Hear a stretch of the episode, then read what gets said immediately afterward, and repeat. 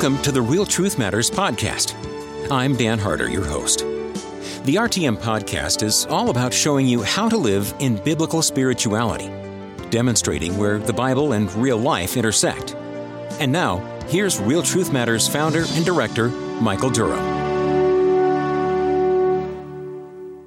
A great mistake that is working eternal destruction is the misunderstanding of true biblical faith. I suppose there be no worse mistake being made today in Christian churches. It's the reason many will say on that day, Lord, Lord, but not enter the kingdom. I can think of nothing more frightening to think that you've believed upon the Lord Jesus, but your faith is inferior, and I would have none of you meet such a prospect. And so this episode is necessary. And it's here also where Satan has craftily planted the evil seeds of confusion, and its fruit is that there's much disagreement as to what it means to have faith in Christ. Some say faith in Christ is no more than believing what the Bible says about Christ. Well, certainly any God fearing person would not argue this, but is this an adequate definition of faith? In many different places in the world, there are many people who say they believe what the Bible says about Christ, and yet they remain in their sins. That's why using the words faith and belief in our times needs to be explained. In other words, faith for so many is an intellectual assent of certain truth claims. The Bible provides us insight into the word believe that would contradict this wrong definition. To understand what faith is and its ingredients, it's important to go to the Scriptures. And I want to direct your attention to a passage that the Apostle Paul wrote. We looked at it in our last episode. It's Romans chapter 10, verse 14 and following. Although Paul doesn't set out to give us a definition of faith, we see the components or ingredients of faith. The first ingredient is knowledge. In verse 14, Paul asks a series of questions. One of those questions are, And how shall they believe in him of whom they have not heard? You must first learn a proposition that claims to be true. You cannot believe something to be true if you know nothing about it. Therefore, faith requires knowledge. The second building block of faith is acceptance of the fact. First is knowledge of the fact and second, acceptance. You must accept the truth claim or proposition to be true if faith is to exist. Faith does require intellectual assent, and that's what I'm discussing now. Of course, in our last episode, I made it clear that faith is not mental agreement with supposed facts. However, faith must have as an ingredient this agreement. Let me give you a true story as an example. A few years ago, the police in Phoenix, Arizona found a three year old boy walking down the street. They tried to get the boy to tell him his name, and so the policeman kindly asked, What's your name, sonny? Baloney, declared the youngster. No, no, please, the officer pleaded. Tell me your real name. Baloney, was again the reply.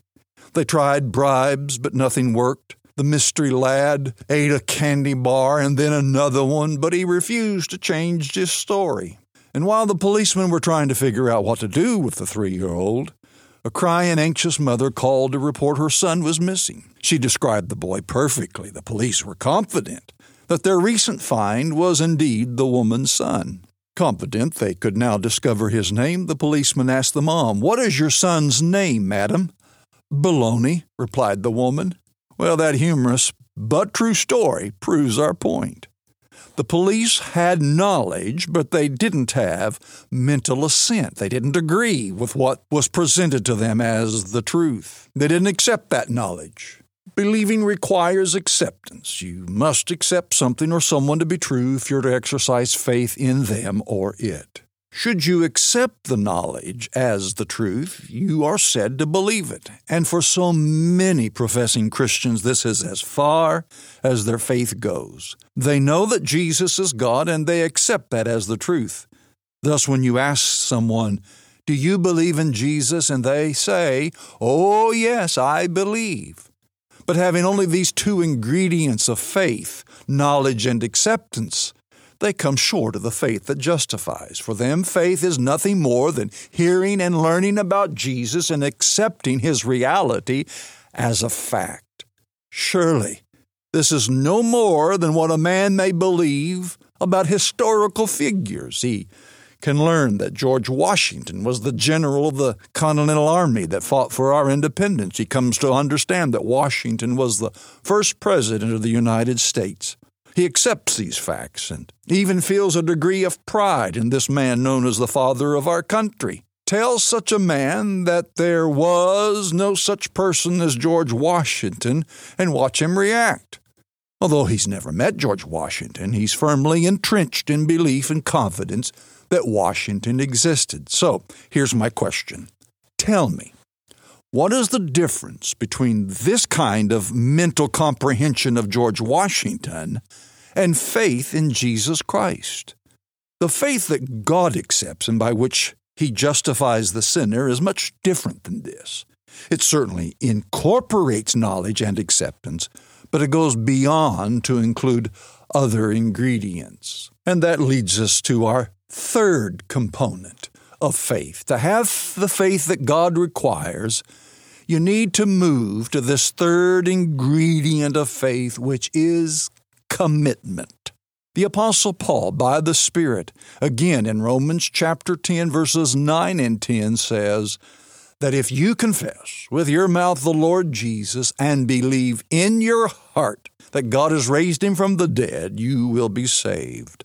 For with the heart one believes unto righteousness, and with the mouth confession is made unto salvation. Now, notice with me the words in verse 9 believe in your heart, and the words in verse 10 with the heart one believes. By stating it like this, the Lord moves faith beyond just the intellect, beyond just knowing and accepting, he moves the faith of the mind into the realm of the heart, which means faith involves a deeper commitment than just intellectual agreement. When we talk of the heart, we're talking about the source from which life is lived. We're dealing with the vital core of a man. We're speaking of commitment, of loyalty, of love, of passion. In Proverbs chapter 4 verse 23 we read, "Keep your heart with all diligence, for out of it spring the issues of life. The word committed can be interpreted as to entrust. And so the words committed or entrusted seem to better convey in our 21st century what the first century Christian meant when he used the word believe. For the most part, when we say the word believe, we really mean we accept something to be true. We're thinking of the first two components of faith knowledge of the fact and acceptance of the fact we are acknowledging its reality. But the first century Christian meant much more. He meant that he entrusted himself to that which he believed. This is the meaning of the words faith and believe in the New Testament. It means to invest something in the thing or the person you are believing in. Hence the word commitment. We might illustrate this many ways. For a start, if you have ever walked a rope bridge over a deep gorge, you had to exercise commitment. In fact, you may have done so without being mentally sure that the bridge would support you and not collapse under your feet, sending you to your death. But despite your doubts, you committed or invested your life to the bridge. You entrusted yourself to it. Or a drowning man cannot be saved by mere knowledge and acceptance. He can know that the life buoy that's been tossed to him from his would be rescuer can save his life. He can accept the fact with all his mind. He can be convinced without any doubts whatsoever. But this believing will not save him. No. He must commit himself to the life preserver and the man who tossed it to him. He must fasten it around him and give himself to it. Otherwise, he will drown. If my wife Karen and I want to get away for a few days, we'll have to find someone to care for our special needs daughter, Victoria. Victoria has Down syndrome and autism. At the time of her birth, she wasn't breathing and was deprived of oxygen, which has contributed to her being very low functioning. Karen and I must give constant care and supervision to help Victoria do some of the very simplest things of life that we often take for granted. And so, as we plan our trip We try to find someone whom we believe can best care for Victoria. We begin to exchange names, and when a name is mentioned that we both are sure about, we may say something like this Ah, I believe that couple can care for Victoria. They'll do a good job. Now pay close attention to the words. We believe that they can care for Victoria. Are we believing that they could care for our daughter? Why, of course we are. But the question is, am I trusting them to do so? And the answer is no, I am not. I believe with all of my mind that someone might be capable, but not until I surrender my Victoria into their care do I trust them with Victoria.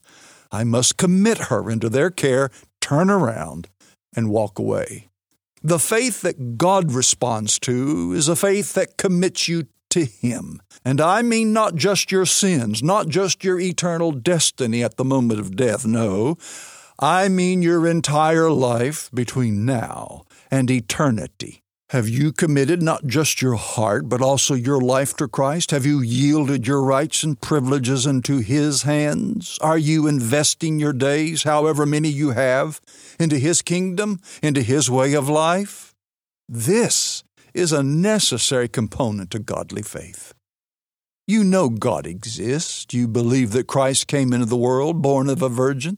You're very orthodox in your doctrine, believing that the death of Christ is the only way to eternal life. You have no doubts about it or any fact of Scripture. But if you stop there, my dear friend, all of your knowledge, all of your acceptance of these facts will not save you. It'll simply prove to be a rope of smoke. It'll not keep you from falling into hell, no matter how hard you may try to grip it. This is not the faith that is acceptable to God. You must entrust yourself to God. You must put your full weight on Christ, who is our bridge to God. Give yourself to Him. Surrender into His loving care. Place yourself into His death and resurrection. Oh, rest. And don't struggle anymore to believe. Just lie down into His loving arms and there remain in Him. So many who come under the conviction of the Holy Spirit and realize their sin and separation from God make this terrible mistake of equating faith to a feeling instead of trusting the Lord because He is trustworthy. They struggle to believe because they're waiting for some feeling to hit them. They think faith is some flutter of the heart or some warm, tingling feeling. It seems that they are waiting for some experience that is evidence that they believe and that God is saving them. But once again, this is not faith in the trustworthiness of Christ, nor is it faith in the promises of His Word. The Greek word used in the Bible for faith literally can be translated, quote, to surrender or give oneself to another. Trust, therefore, means a personal commitment to the object trusted. You have to entrust something to the person trusted. Our faith cannot be in feelings, experiences, or anything other than the one thing and one thing alone. The words of the text are not to be tampered with. It says in Ephesians chapter 1 verse 13, in him you also trusted. Romans chapter 10 verse 11, whoever believes on him will not be put to shame. My friend, your faith is to be in Christ himself. Mental agreement with the truth is not faith until you commit yourself to the truth. And that always produces action. Faith moves from the realm of the intellect into the realm of reality, into conduct, into behavior. That's what James meant when he said in James chapter 2 verse 14, "What does it profit, my brethren, if someone says he has faith but does not have works? Can faith save him?" James is making the point that I'm making. There is a kind of faith that is merely information learned and believed to be true, but it goes no further than that. James is arguing that genuine faith produces actions. That is what he means by the word works. He doesn't mean a person works their way into heaven. Instead, biblical faith will always translate into obedience to God. Faith produces obedience. So when the words works gets mentioned, well, we automatically assume it means trying to work your way into heaven. No. There's another kind of works that is the fruit of faith. We perform what is called good works not because we're trying to become citizens of heaven, but because we're already citizens in God's kingdom. James continues his argument in the 18th verse of the second chapter of his epistle bearing his name. And there he warns against a faith that's compromised of only the first two ingredients of knowledge and mental assent. He says, But someone will say, If you have faith and I have works, show me your faith without your works, and I'll show you my faith by my works. James now makes the comparison between these two kinds of faith biblical faith and an unbiblical kind of faith. How can you show faith without works? The man who says, I believe in God, how does he prove or demonstrate that he has faith in God? And the only way to do so is by doing what God says. If I truly trust my doctor, then whatever he prescribes I will do. If I don't, then I've not really entrusted myself to him. James says, I will prove to you that I have faith by my obedience to God's commands. I really believe the Lord meant what he said and will act on his word. That's his whole argument. But then he comes and brings the hammer, the final argument that demolishes a faith that is mental agreement only is in James 2:19. James says, "You believe that there is one God? You do well. Even the demons believe and tremble. There is no dispute that the demons are very much in agreement with the facts of God's reality and what Christ has done. Even while Jesus was ministering on earth, demons would burst forth confessing his true identity. Yet, despite their knowledge of the truth and their acceptance of the truth, they do not have a faith that moves them to commit themselves to the truth and live it out. But faith, real, saving, genuine faith, obeys. I believe that faith or trust has inherently the quality of obedience. That's a major takeaway from the brazen serpent in the wilderness. As an act of judgment, God sent into the camp of Israel poisonous serpents. Large numbers died as a result of being snake bit. Moses interceded for the people, and the Lord instructed Moses to put a brass serpent on a pole and tell anyone bitten by a snake to look at the brass serpent, and they would be immediately healed. To believe Moses was telling the truth was not enough. One had to obey Moses and look at the pole with the brass snake. Therefore, faith must lead to action. That's all this component of commitment or entrusting means. You so commit to the Word of God that you live it. Well, the fourth and final ingredient or component of faith is this Christ is the sole object of faith. The New Testament repeatedly specifies that faith is in the person of Christ. Now, please listen. It's not just what he's done, but it's in the person, because it's the person that makes what he has done impactful, influential, and eternal. For example, here's a few verses. John 3:16. For God so loved the world that he gave his only begotten son that whoever believes in him should not perish but have everlasting life. John 6:40 and this is the will of him who sent me that everyone who sees the son and believes in him may have everlasting life. Acts 10:43 To him all the prophets witness that through his name whoever believes in him will receive remission of sins. And then Romans chapter 3 verse 26 to demonstrate at the present time his righteousness that he might be just and the justifier of the one who has faith in Jesus.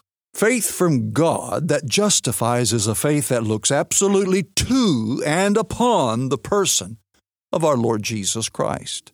As the flower looks to the sun alone for light, we look unto him as we would look unto air in order to breathe. It's not just believing in what he has done, but believing in him, all that he is. All that he has said, all that he has promised, just believing in his death is actually not enough. Because you can believe that something he has done can benefit you, but if you don't believe in him in all respects, then you find him incomplete. Many of you will struggle with this last few statements. It's because you have this artificial kind of definition of faith that simply says, if I believe the facts, that's enough. Well, the fact should lead you to the person, and that should be the object of your faith. Faith has only one object, and it's the person of Christ. There are too many things today that look like faith but aren't. Many think these things are faith, that they're trusting in the Lord, but they're trusting in everything but the Lord. For instance, should I ask someone, Do you trust in Jesus? And how do you know that you're trusting in Him? And their reply is, Oh, yes, I trust in the Lord, and I know I trust in Him because I prayed to receive Him into my heart. I would answer, Oh, no, that's not trusting in Jesus. That's trusting in you. You're trusting in the fact that you prayed and fulfilled some requirement of prayer to be saved. That's nothing more than self righteousness, friend. That's trusting in you and not Christ. But they insist that they do trust in Him. They say to me, but my prayer was in response to his promise that if I call upon him, then I would be saved. To which I could ask another question. If you just trusted him with your life and you did not pray some prayer, would you believe you're saved? And let's suppose they reply, Well, no, you must pray and ask him to come into your heart if you're to be saved. My friend, if that's your view of faith in Christ, then I can only tell you you probably have not yet trusted Christ. You're trusting that you perform some requirement of prayer, and thus your faith is in you as much as was the Pharisee's faith in his own ability to keep the law of God. We must trust Christ and Him alone, not any religious work that we may perform. Well, someone else answers my question and they say, Oh, I am a Christian. I know it not because I'm trusting in some prayer, but because I put my faith in Him. And so I say to you, well, very good. Let me ask you this How do you know your faith is genuine? And they answer, well, because I felt in my soul the terrible agony of my sin, and I cried out to the Lord, and I felt His love and peace flood my soul. To this person I say, It's good that you felt your sins, and you experienced His love. But these are not what the Bible tells you to put your faith in. These are wonderful outpourings of God's grace, but you cannot put your faith in these. For the day will come when you will not feel deeply about anything at all. The test will come and your faith will be tried. You'll feel lonely and the cheer of His presence will be absent. What then, my friend, will you trust in? I'm not saying this last person is not a Christian. They very well may be. They began with Christ as the object of their faith. They looked to Him as the one who could give them love and peace, but they've allowed their faith to be distracted. And now the focus is on the experience and feeling of love and faith. Listen carefully. Faith must rest in Christ because He is the only trustworthy object. He's the only trustworthy person in the entire universe. And faith gains strength as it contemplates nothing else but the greatness of the Lord Jesus. Faith excels as it drinks in the character of Christ. It discerns and notes his steadfastness. It revels in his immutability, meaning his unchangeableness. It sees him the same yesterday, today, and forever. It looks at the testimony of God concerning his anointed one. This is my beloved Son in whom I am well pleased. And it rejoices. For faith to work, the object of faith must work. And if the object of faith is biblical, which is Christ, then faith will be biblical. Too many have their faith as the object of faith. To the degree that they can feel faith, their faith seems strong. But, but this is so wrong. Faith cannot look in on itself. Faith never saves or sanctifies.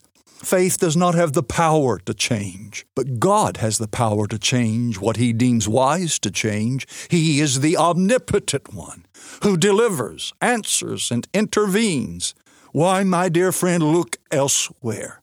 Now, this may seem so simple to you that you lose the scope of its significance. A disturbed and doubting man says he knows God can help, but instead of lifting his head and looking up to the Lord, he turns his gaze down and inward. He troubles his heart as he demands from it a certain degree of faith rather than looking to the author and the finisher of his faith. If he would have his faith to thrive, then he must remove the clouds of self centeredness and let the sun of God's power and might shine upon his wilted and weak faith. Faith must have God as its only object and focus. In our next episode, we will look at the evidences of faith. What are the signs that you have faith and that that faith is real? This episode will help you, especially if you're of the sort that struggles over whether you have faith or not. Well, before we leave you today, I want to once again welcome all of our new listeners. The number of weekly listeners is increasing, and we are so delighted and grateful for you. And thank you for making RTM one of the podcasts you listen to regularly. For those of you who are new to the podcast, I want to make available to you my book, which was published last year, The Fight of Faith How a Christian Can Experience Assurance of Salvation. If you'd like a copy, we'll offer the book to you for a reduced price while we're discussing the subject of faith on the podcast. The regular price is $12.99, but while we're exploring faith for the next few weeks, you can go to the website, realtruthmatters.com, and secure your copy for $9.99. We're not trying to make a profit here. All of our proceeds goes back into our publishing department for the future production of new books. Well, on behalf of all of us here at Real Truth Matters Ministries, thank you for tuning in and may the Lord richly bless you with His love in a real and tangible way.